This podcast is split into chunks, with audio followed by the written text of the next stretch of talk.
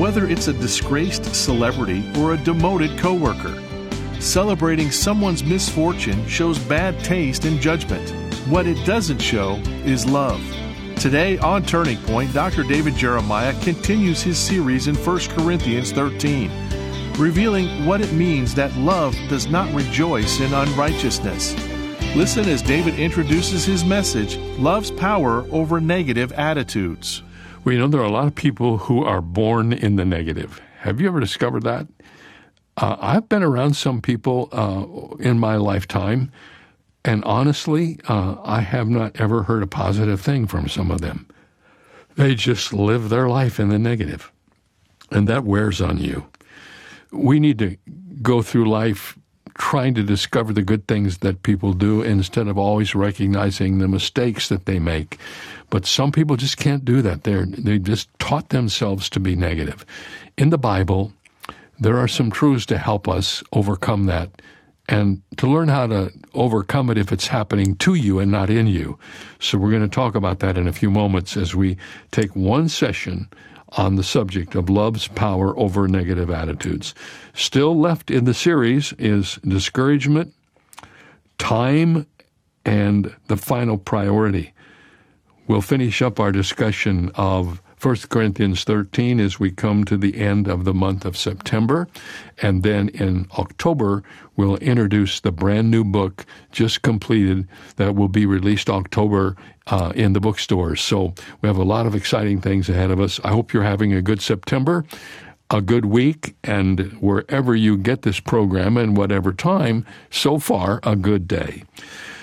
Let's open our Bibles to 1 Corinthians 13, and let's begin our discussion of love's power over negative attitudes. Most of us can't change what happens to us. All we can change is the way we respond to it. We can't be in charge of the happenings of life or what people say or how they say it or even to whom they say it. But we can be in charge of how we respond. The Bible says love doesn't rejoice in iniquity. Love rejoices in the truth. Back in the year of 1939, the Spanish War was almost over. Just outside Madrid, a rebel by the name of General Mola prepared to attack. Someone asked him which of his four columns would be the first to enter the city. To the inquirer's surprise, he replied, "Not any of the four, the fifth." General Mola was speaking of the most important force he knew that would help him win his battle. And that was the rebel sympathizers who were already in the city, a part of the community he was trying to defeat, already fighting for him behind the loyalist lines.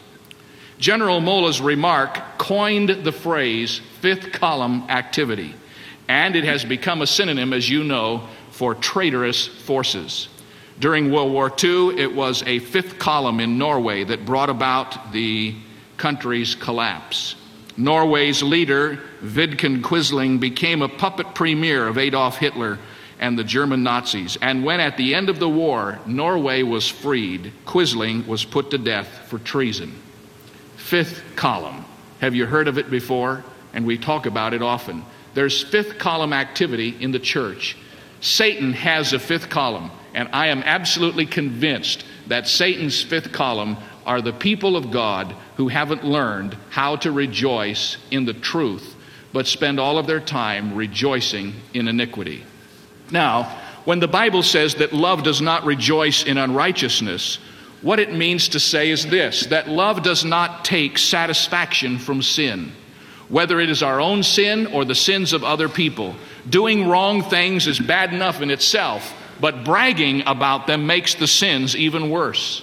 To rejoice in unrighteousness is to justify it. It is making wrong appear to be right. It is a reminder to us of what Isaiah the prophet said in Isaiah chapter 5 and verse 20. Woe to those who call evil good and good evil. Who substitute darkness for light and light for darkness. And there's much of that goes on in our world today where people rejoice in iniquity. You've learned as well as I have that bad news travels quickly, that you can get more press coverage for something sick, sinful and sordid than you could ever get for something that is beautiful and lovely. Men and women today have come to understand that bad news is good news in the sense that it makes the headlines and provides for readership and listenership. But God's love is saddened when it hears of the defeats and the tragedies in other people's lives. It is easy to be glad if we are not careful at another person's misfortune, especially when their misfortune has a tendency to make us look better. But God says, as Christian people, we never rejoice in the iniquity, and we never rejoice in sin. I'm reminded of two passages of Scripture that immediately come to my mind. 3 John 4, where John writes, "I have no greater joy than this, to hear that my children are walking in the truth." Say, let me ask you as we begin, what makes you happy? Do you rejoice when you hear that others are doing well, that they're walking with the Lord, that they're going on with Him? Do you rejoice because you're a man or a woman filled with love when you hear that the people of God are triumphing in their goals? And then 1 Peter 4:8 reminds us, above all, keep fervent love in your heart for one another, because, it says, love covers a multitude of sins. I've had people question me about that. Is it possible for us to get credit against our sins because we're loving? Oh, that's not the meaning of the verse at all. What the verse means is this: when you love somebody, you cover their sins, you don't broadcast them. I'm reminded of the Old Testament illustration of Noah's sons who came upon the nakedness of their father, and they were so embarrassed because it was so wrong, and instead of broadcasting that their father was drunk and naked, do you remember what they did? They put a covering behind them, and they backed up against their father and covered his nakedness because they loved him. And that's what Paul is talking about in 1 Corinthians 13. He's telling us that if we're loving people, we will never find great joy in announcing the sins of others, but we will rejoice in the truth and in the good. Sometimes rejoicing in unrighteousness takes the form of actually hoping that someone will make a mistake or fall into sin. Let me illustrate what I mean. I have known Christian people who have wanted to be rid of their marriage partners or were already divorced, but because they did not believe in remarriage unless the other partner was unfaithful, they actually hoped that their spouses would commit adultery so they themselves could be scripturally free to remarry. I've had people say that to me. They rejoiced literally in the iniquity of their partner because it was of benefit to them. Rejoicing in sin is wrong, first of all, because sin, you see, is an affront to God. We cannot imagine taking delight in a tragedy that befalls a friend or a loved one. Yet when we delight in sin, we are delighting in the very thing that offends the heart of our God. We are finding joy in something that was a part of nailing Jesus Christ to the cross. When we find within our hearts the excitement welling up when we hear somebody else's misfortune, or they've had a problem, or they've been unfaithful, or they've gotten into sin, and somehow we begin to feel good about that, we have become a part of affronting God because sin is the very thing that nailed Him to the cross. Secondly, rejoicing in evil is a subtle temptation. Now, who could stand up and say, "Yes, Pastor, that's one of my big problems. I rejoice in iniquity"? No Christian ever admits to that. In fact, you may be here or watching on television or listening on the radio, and you've already made up your mind that this message isn't for you. I mean, after all, you hate sin. You fight it. You march against it. You give money to see it wiped out of this world. You're against pornography and all of the other sick sins of our culture. You don't rejoice in evil. You rejoice in truth. But I want to ask you some questions that will reveal the subtlety of the sin of rejoicing in evil. Are you ready for this? Listen carefully. If you are a mediocre student, struggling to stay afloat in competitive classes, it is tempting to rejoice if others in your class receive C's when you manage to B. Do you ever feel that? Did you ever go away from asking your friend, "What did you get?" They're downcast. They're really discouraged. I got a C.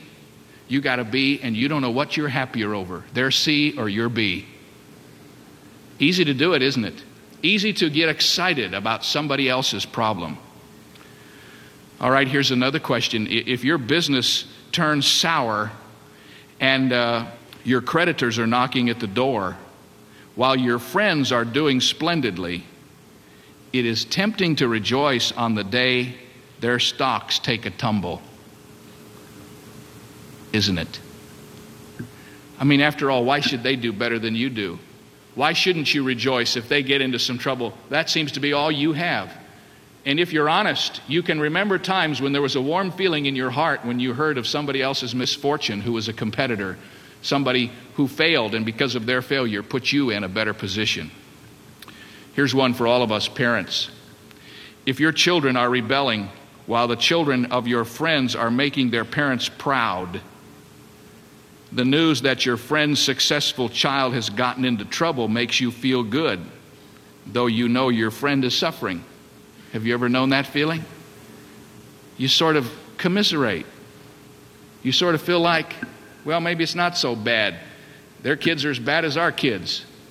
And you have a temptation to rejoice. Do you see how subtle it is? How easy it can be? And in the ministry, it happens all the time. You know, you're striving to make goals, to see growth, to see things develop. And if you're not careful, you hear about some other pastor who's in trouble or he's had a problem. And you should call him up and say, my brother, my heart goes out to you and I'm on your side and I want to be an encouragement to you. And what can I do to help you? But if you're not careful, you rejoice in their evil. Not overtly, not out loud. But you see, the Bible says if you love, you never rejoice in the evil or the misfortune of another. Because what is love? Remember what we said it was? Love is that which always seeks the best in the one loved. And if evil has befallen the object of your love, how can you rejoice? The third thing I want to say about rejoicing in evil is this. Rejoicing in evil is not only a sin against God and a subtle temptation, but rejoicing in evil is a synonym for gossip. Please listen carefully. One of the most common forces and one of the most common means of rejoicing in evil is gossip. Gossips would do little harm if they didn't have so many eager listeners. This sin, which many Christians treat lightly, is wicked not only because it uncaringly yields and reveals weaknesses and sins of others and hurts them, but because the heart of the gossip is rejoicing in evil. That's why it's wrong. Gossip that is true is still gossip. Sometimes I think people believe, well, if it's true, it's not gossip, it's just the truth. But depending on how you tell it and where you tell it and to whom you tell it, it's still gossip. The essence of gossip, you see, is gloating over the shortcomings and sins of others. Have you ever had anybody come up and whisper in your ear, have you heard? And then tell you something good? I mean, it hardly ever happens. When anybody ever says to me, have you heard? I know I'm in for some bad news. And how exciting it is to pick up the phone. Bad news travels so quickly. If we could ever get the good news to travel as fast as the bad news, we'd have a revolution evangelistically. But you see, gossip is the epitome of delighting in evil. I remember reading something that Granville Walker wrote. He said, there are times when silence is yellow. Times when we ought to stand on our feet and, regardless of the consequences, challenge the gross evils of our time. Times when not to do so is the most blatant form of cowardice. Times when silence is yellow. But he went on to say, there are other times when silence is golden. When to tell the truth is to make many hearts bleed needlessly, and when nothing is accomplished and everything is hurt by a loose tongue. Two kinds of silence, yellow silence and golden silence. And you need to know the difference between the two, because if you're not careful, you will allow your tongue to be an instrument that rejoices in evil. I love what Ephesians 4:29 says. It says, let no unwholesome word proceed from your mouth, but only such a word as it is good for edification, according to the need of the moment, that it may give grace to those who hear. It says literally, don't let any kind of negative word come out of your mouth, but let the words that build up, that's edification. Let building up words come out of your mouth. And in doing that, you will be blessed. Someone has estimated that the average person utters some 30,000 words every day. Put into print, this would amount to a small book 7 times a week. That's how much you talk. Those volumes in the course of a lifetime would fill up a good-sized library just from the things you say. And someone else has said that a child spends 2 years learning how to speak and the rest of his life learning how to shut up. I think there's truth in that, isn't there?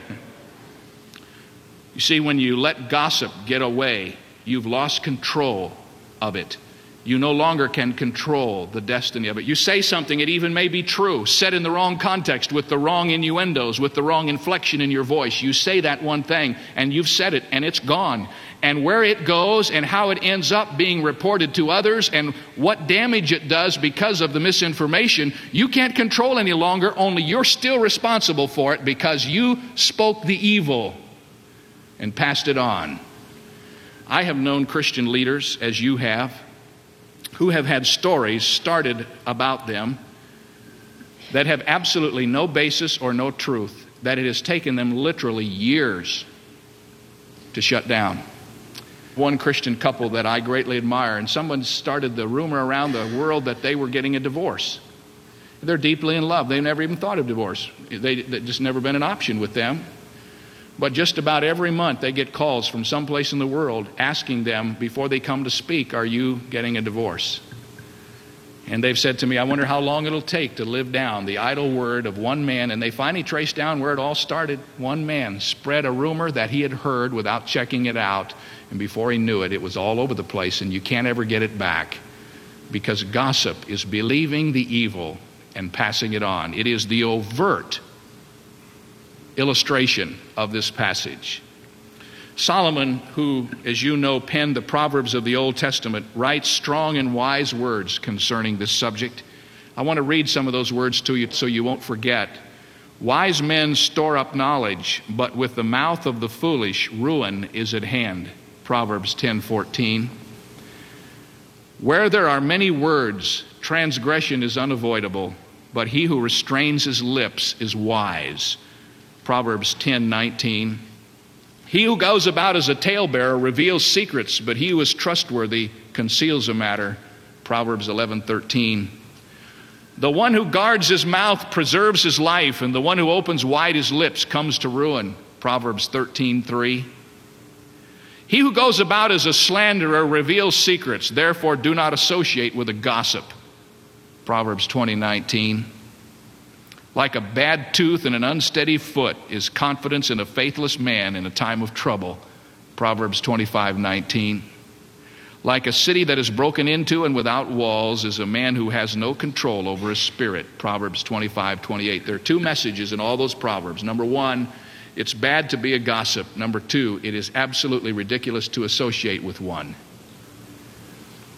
Isn't it interesting that in a body like ours, there are always some folks who seem to know all the bad things about everyone.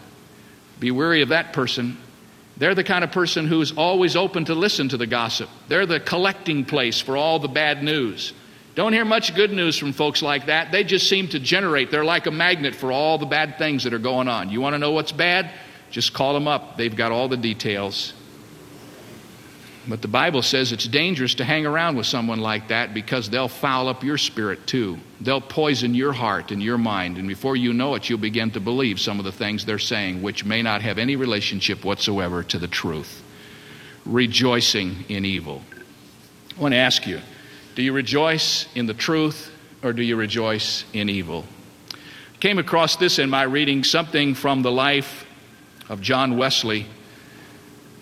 And it was a covenant that he made. He made this covenant with every man that he worked with in the ministry, and they all agreed, signed the covenant, hung it on their study wall so they'd never forget it. And this was the sixfold covenant. Listen carefully.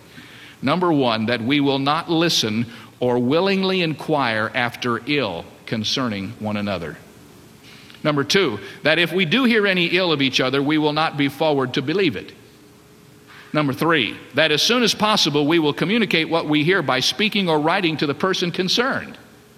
Number four, that until we have done this, we will not write or speak a syllable of it to any other person.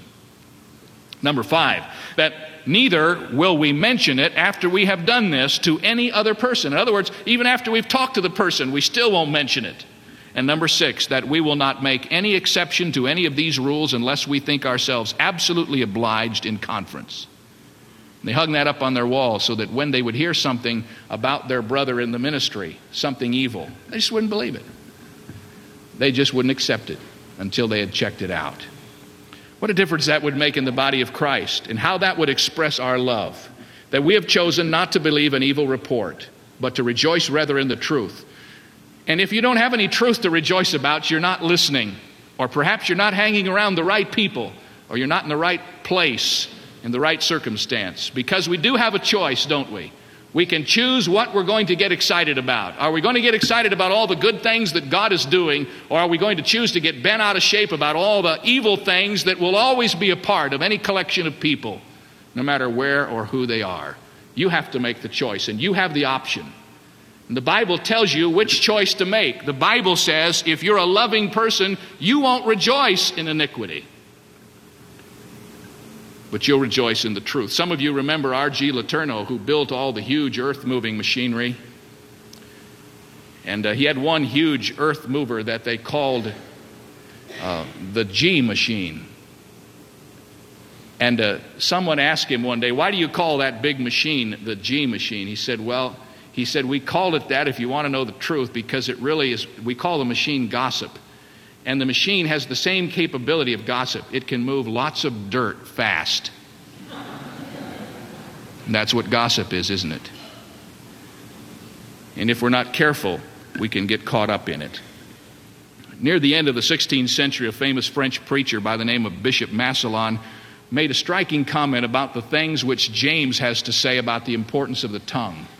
He said, the tongue of the slanderer is a devouring fire which tarnishes whatever it touches, which exercises its fury on the good and on the evil, on the profane and on the sacred, which, wherever it passes, leaves only desolation and ruin. It digs even into the bowels of the earth and fixes itself on things of the most hidden, turns into vile ashes what only a moment before had appeared to us so precious and brilliant. It is disguised hatred which sheds the hidden venom of the heart, an unworthy duplicity which praises to the face and then tears to pieces behind the back, a shameful levity which often sacrifices both fortune and comfort to the imprudence of an amusing conversation. It is a deliberate barbarity which goes to pierce your absent brother, a scandal where you become a subject of shame and sin to those who listen to you, an injustice where you ravish from your brother what is dearest to him. It is a restless evil which disturbs society, spreads dissension through cities and countries, disunites the strictest friendships. It is the source of hatred and revenge, and everywhere is an enemy to peace, comfort, and Christian good breeding. It is an evil full of deadly poison. Whatever flows from it is affected, and poisons whatever it approaches. Its praises are empoisoned, its applauses malicious, its silence criminal, its gestures, motions, and looks all have their venom, and spread it, each one, in its own way. The very, very straightforward description of the evil of rejoicing in iniquity. Let me remind you again. Rejoicing in iniquity is a sin against God. Rejoicing in iniquity is a subtle temptation. Rejoicing in iniquity is a synonym for gossip. Rejoicing in iniquity is a choice, because you can rejoice in the truth.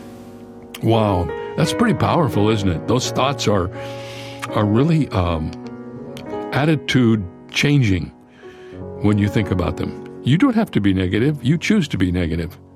And you can make a choice not to be negative. That's what Paul is saying to us about love. Well, tomorrow is my message in this series.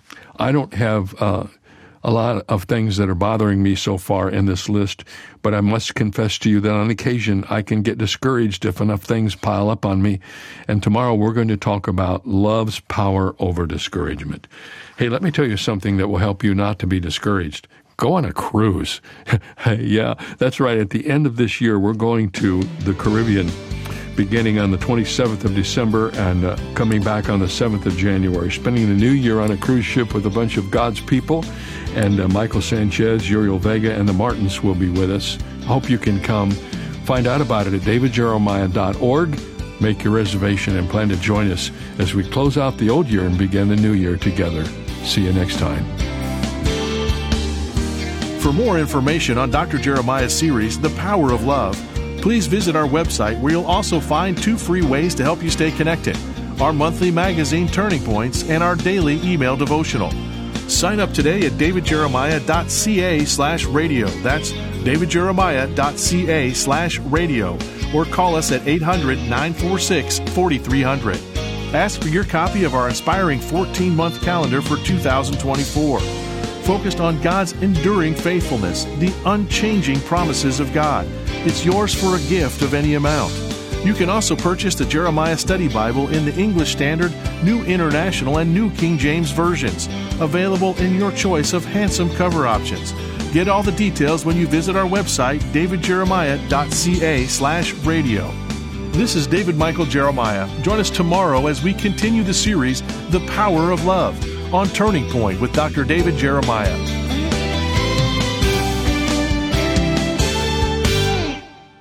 If you enjoy listening to Turning Point with David Jeremiah, you will be happy to hear that there is now a daily Turning Point television broadcast that you can watch each weekday. Tune in to Faith TV, Joy TV, or Miracle Channel Monday through Friday to watch the Turning Point daily television broadcast. Be sure to check your local listings for the channel and time in your area, or visit davidjeremiah.ca/TV to download a program schedule or watch at your convenience. That website again is davidjeremiah.ca/TV. In all we do each day, Dr. David Jeremiah and Turning Point work to make a global impact for the kingdom of God. But we can't do it alone. That's where Bible Strong Partners come in. These loyal monthly supporters form the foundation of Turning Point, allowing Dr. Jeremiah to teach the whole counsel of God. Partnering with Turning Point enables you to share in the eternal impact of this ministry, leading people to Christ through our media and printed resources, multiplying Bible teaching broadcasts, presenting the gospel around the globe, and strengthening the saints. In appreciation for your partnership, Turning Point wants to provide you with exclusive monthly resources and study guides, member-only communications, an on-demand library of study content, and so much more. Are you ready to see what the Lord will do? Let's expect to change the world together. Go to davidjeremiah.ca/BibleStrong to become a Bible Strong partner today. That's davidjeremiah.ca/BibleStrong.